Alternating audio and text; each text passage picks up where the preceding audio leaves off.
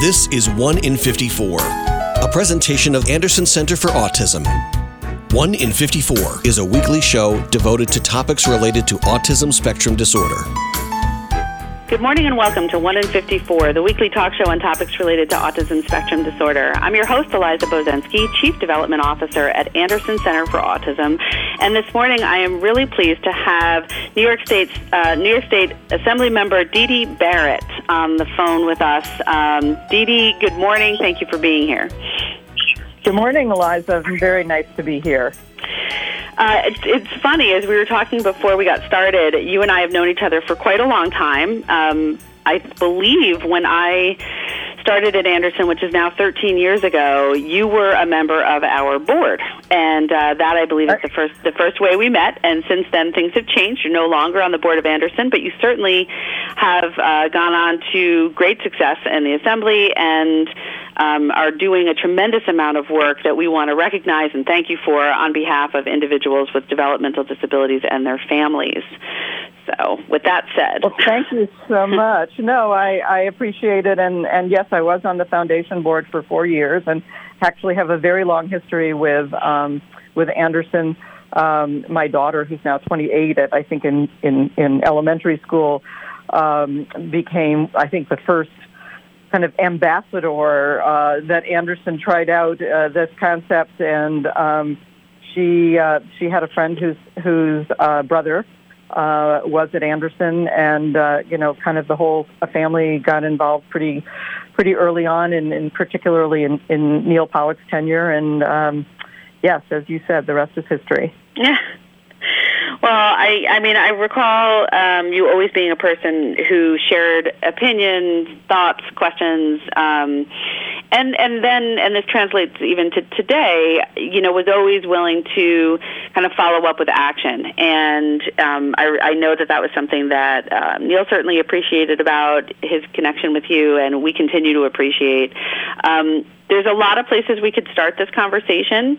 Um, I know that uh, that you have um, started and I think chair a human services advisory group, um, and I'd love for you to talk about that and the, and the work that goes on in that group.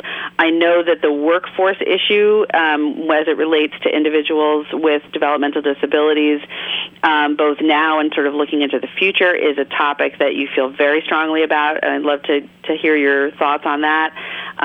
And then also uh, just go, kind of, I guess, going along with that, just some of the challenges that that um, we face in terms of opportunities to um, for people to feel good and well paid or fairly paid to do work that is, is highly needed and very much in demand right now when it comes to this population. And I also want to point out that everything that you're doing really does impact the families of the individuals we serve and other individuals being served either at home or in other organizations.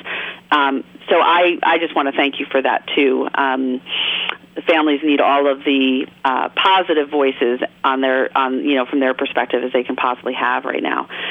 So where would you like to jump in?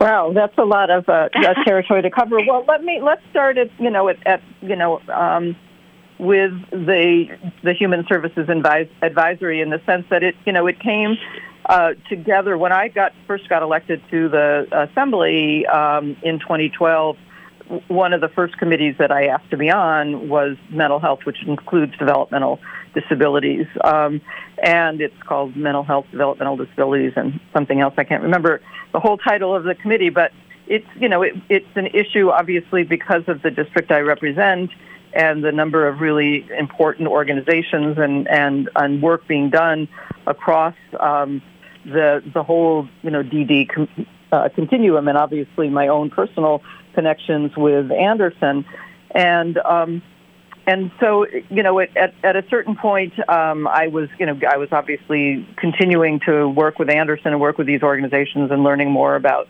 the impact um, on our community and the needs for uh, resources and the impact on families. And then um, when when Neil first announced that he was leaving, I you know I said you have been such a resource and such an important piece of my learning. Would you would you be willing to chair um, a a task force or a, a advisory board for me? I should say that's what we called it to to really help me continue to learn about the challenges in New York State and, and implement change and start mm-hmm. addressing, um, you know, fixes because that, um, you know, that's my goal is, is to advocate and, and, and represent my district and the, you know, organizations and the families and the individuals and the issues that, you know, that impact us here in, in the Hudson Valley and across New York State. And so as we talked it through, we, we really, you know, kind of looked at the whole panoply of human service organizations in my district. And it was really amazing when we called the first meeting together because we had people from the DD community and the mental health community and the substance abuse community. And I think we, at you know, point had had um, kind of a, some aging people from, and, and it was in the two counties I represent, Dutchess and Columbia. It was people in government and people in the not-for-profit sector. Um, and we started talking and a lot of these organizations were were kind of um, you know stuck is, is, maybe overstating the word, but in in certain silos. So they were working with the you know the in in the DD community, the OPWDD, and in the mental health OMH, and um, in substance abuse OASAS, and so they had different tracks that they were on, and they had different agencies that they were working with, but their issues were in many cases, you know, almost exactly the same, and their challenges with the state and their challenges, and um, so there was kind of this sense of of kind of camaraderie that everybody felt in in in in uh, in meeting each other and uh, talking about these issues and realizing that you know this was there were challenges that were beyond their sector that were you know New York State uh, challenges, and, and that's where, for us, it was really an eye opener to see. I mean, there were things that clearly covered it all, the, the Justice mm-hmm. Center, but other things where it just because of the si- the funding silo that you were in, um, you know, that that uh, you were dealing with the same issues, but it was framed and it was addressed in in different ways. So that has been a really extraordinary um, group of people that have come together now for about five years, um, you know, once or twice a year, and um, um, some of the issues that have, have come out are, you know, and one of the key ones is the workforce issue and the, the, the fact that, um, that it's very challenging to keep staff, to have um, the, you know, the, the, the funding streams in order to, you know, give people opportunities for advancement. Um, to you know to to really look at where people are coming from in order to get into these fields. And and so this has been an issue that I've continued to really monitor. And we brought in actually the community colleges in in, in my two counties uh, to talk with us about that too to see if there were ways to help people start uh, you know create programs that would that would give um, help people understand the the needs and the opportunities because I think most people who work in these caregiving um, and whether it's within an organization or it's home health care really love what they're doing and they have an enormous sense of satisfaction. But if they can't afford to do the work because they can't, you know, pay for their own need, child care needs or they can't um, you know, the economics don't make it too expensive for them to travel back and forth to a job, and or there's you know other um, there are you know advancement opportunities aren't there, and they can't really see it as a career track. Then it you know it, it basically undermines the the stability for families and for organizations to be able to care for um, their loved ones. And, you know, in the end, New York State, it's much more costly for New York State.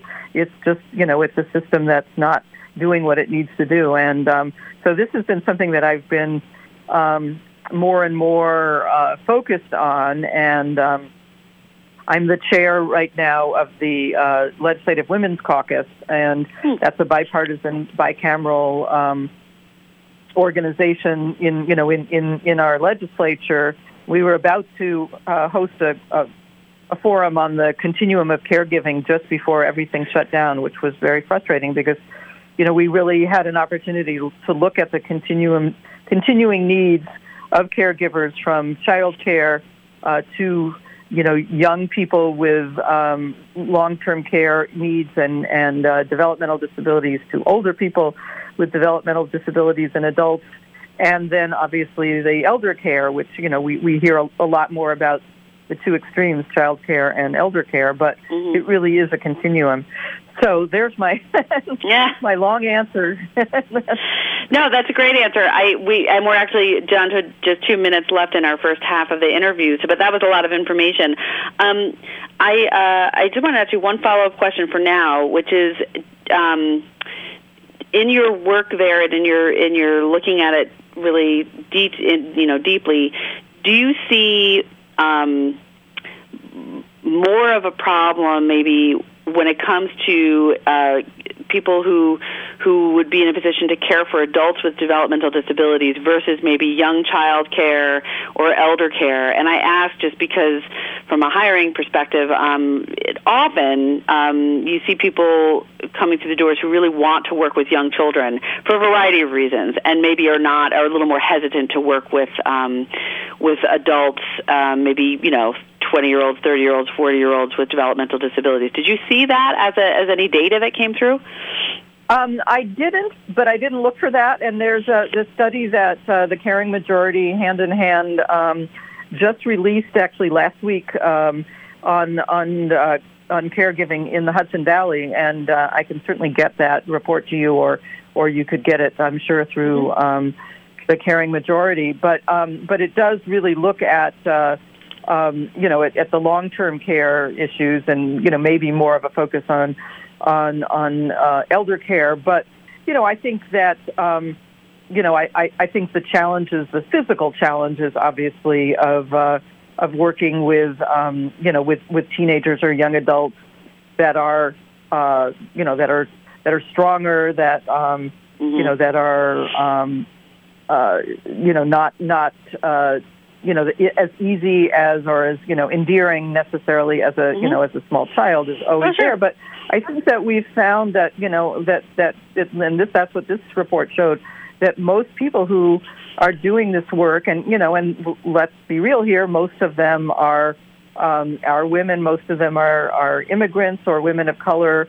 Um, but there is a real sense of satisfaction and reward in that, and you know, and and the what you know what I find so um, frustrating is that the the prestige, the status, the the um, you know the the compensation, you know, the valuing in our society, you know, by those kinds of standards doesn't anywhere um, meet up with the valuing of the work that they do, which is you know taking care of our most vulnerable uh, family members. So yeah, I, I, you know, I'm going to stop you just right there, just because we need to take a break. But when we come back, I want to follow up definitely on that point. Um, because I know that there are other places in the world where it's very much the opposite, and, uh, and I'm curious your thoughts on on how we got here, and uh, and then you know what is there that we can do as a as a community, as a larger community, to continue to address it.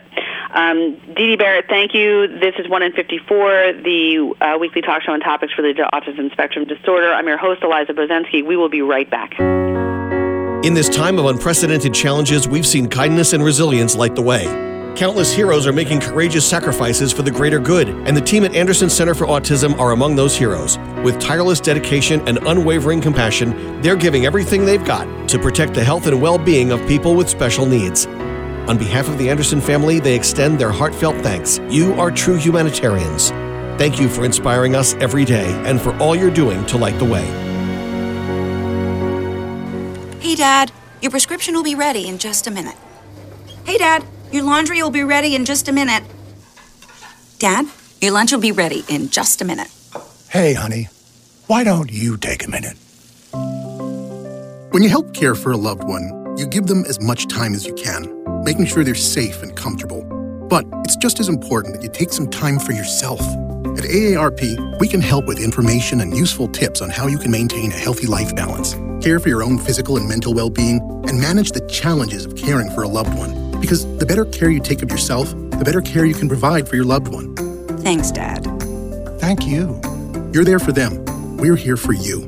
Find free care guides to support you and your loved one at aarp.org slash caregiving. That's aarp.org slash caregiving. A public service announcement brought to you by AARP and the Ad Council. Welcome back to 1 in 54, the weekly talk show on topics related to autism spectrum disorder. I'm your host, Eliza Bozensky, and I'm talking today with New York State Assembly member Didi Barrett um, about many things, mostly, I guess, an overview of your years of dedicated service to, um, with a focus on, on the needs and the challenges associated with serving people with special needs, specifically developmental disabilities through things like the Human Services Advisory Group.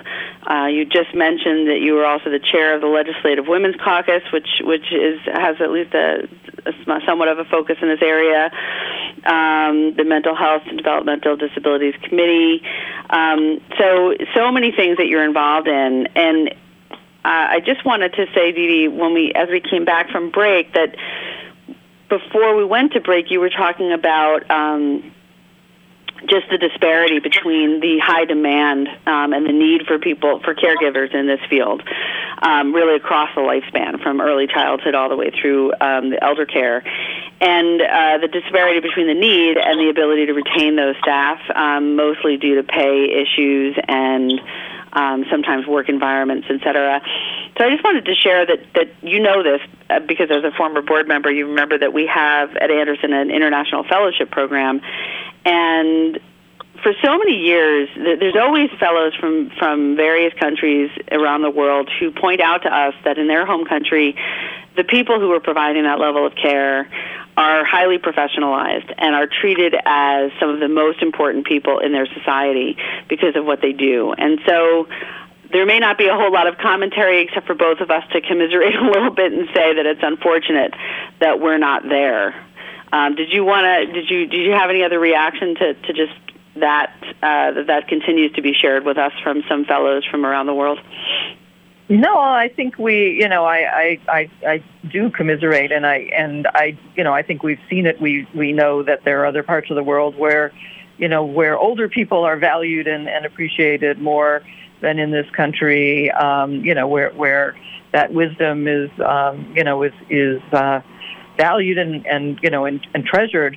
Um, and I think that, you know, that, that this is something that, um, you know, that we need to try to shift in our country by professionalizing in the sense of, you know, of, of developing career tracks or, or creating opportunities for advancement and, uh, you know, and, and for um, improving the salaries and, you know, and, and, and just making, you know, I think, I think that kind of change can be made, but it has to happen uh, within our communities and, you know, and, and, uh, and hopefully within our state. So, mm-hmm. you know, I, I think you're absolutely right that that uh, disparity exists, and maybe we can do something to change it.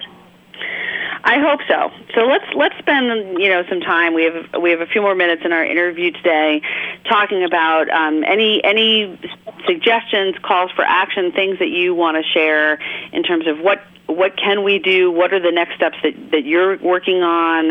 Um, if somebody's listening to this and saying, I want to get involved in some of the work that Didi is, is champion, championing, championing, that's a tough word, um, uh, what can I do? What would you say to, to that person? Um, well, I think you know. I, I think that um, you know there are certainly organizations that are doing uh, you know this kind of organizing work, and and certainly hand in hand, in the you know the Hudson Valley uh, Caring Majority is you know is right here in our in our own region, and um, you know getting hold of that report I think would be something, and maybe you even have an opportunity to talk to some of the people involved there uh, mm-hmm. on your show. Um, but I, you know, I would love to see families, um, you know, I, you know, come together in a way to, uh, and I, and I know these are, you know, it's challenging because most families are, you know, are simply struggling with just the day to day issues, but, uh, but really, you know, to to kind of force this conversation and um, make sure that. Uh, um, you know that our that our our statewide leaders and I you know I think that there's a lot of us in the legislature who feel this way, but you know we don't you know we we have a hard time getting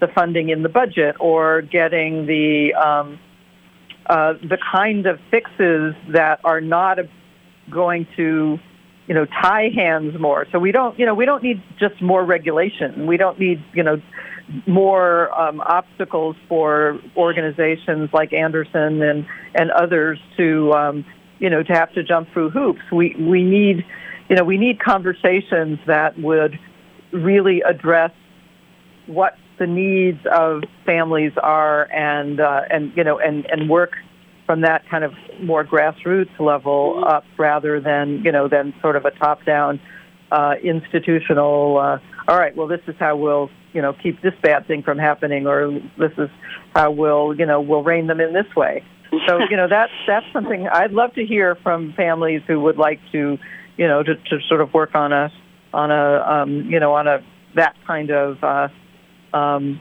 information gathering and, and giving to uh, uh, to start making change happen. That sounds great. I, I and I um, I will pass that along. I, I talk often to members of uh, Anderson Family Partners, which is a group of really engaged, dedicated Anderson families, and and there's an arm of that group that's an advocacy arm, and it's interesting that you talk about really needing to continue that grassroots um, momentum and conversation and collaboration as opposed to just continuing to sort of um, weed our way through um, regulations and, and, and unfunded mandates and things like that. Because the chair of the advocacy committee asked me, you know, is there still is there still a need? You know, is there still something that we we you know what can we have our voices heard about? And my reaction to her was, there's always a need. You never want your voice to not be heard, um, whether you know you can affect immediate change or it's going to take longer. Um, and so you're sort of reinforcing that point. So I appreciate that, and I think it's always helpful for families to hear from a legislator's point of view that voices do matter. Um, and, and so I'm going to pass that along and hope that those listening take that to heart. I think we should also repeat the names of the organizations you mentioned, the Hudson Valley Caring Majority. Is there a website? If people search that, will they find information? Uh, yes, I, I think that is how it's listed. There's a couple of different names that it, you know, that they sort of operate with, and I'm not really sure exactly which the, you know, what the website, but we mm-hmm. certainly can get that for you. And um, uh, but I think if anybody were to Google that, and and you know, and this um, report that came out last week, there's been some good press on it. Uh, uh, that that I think the Daily Freeman did a story um, uh, this weekend, and um, so you know, I think that that that people can find that, but. But I do want to just sort of reemphasize, you know, I appreciate what you were saying about the importance of advocacy, advocacy. But I think, you know, sometimes we feel as legislators that people just go to the agencies and that's who they, you know, that, that they deal with. And I think, you know, I think that hearing, operating at a more grassroots level and, you know, really looking, you know, looking at solutions that are, um, you know, that are, are addressing family needs rather than, just institutional um, solutions, um, you know, might be a, might be a good series of conversations to start having. Yeah, Absolutely. So, so you and I can maybe talk, uh, you know, uh, afterwards about about continuing to do that. Um, I know that families are getting increasingly more and more aware of the impact of their voices over many things, and most recently, you know, the, the, how they were affected by COVID and the regulations and visitation. There was a tremendous amount of activity around that.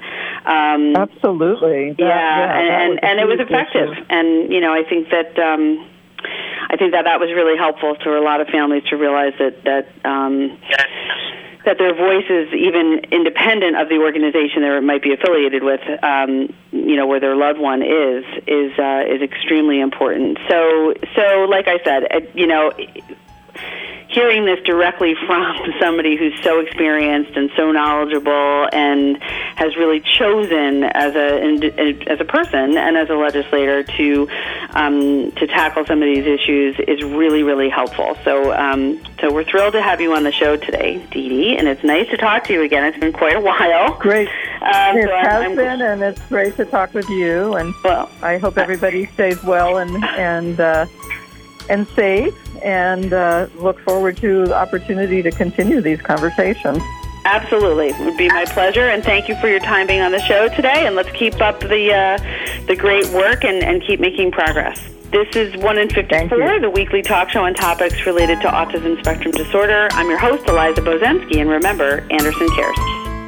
You've been listening to 1 in 54, a presentation of Anderson Center for Autism. Join us for another edition of the show at the same time next week.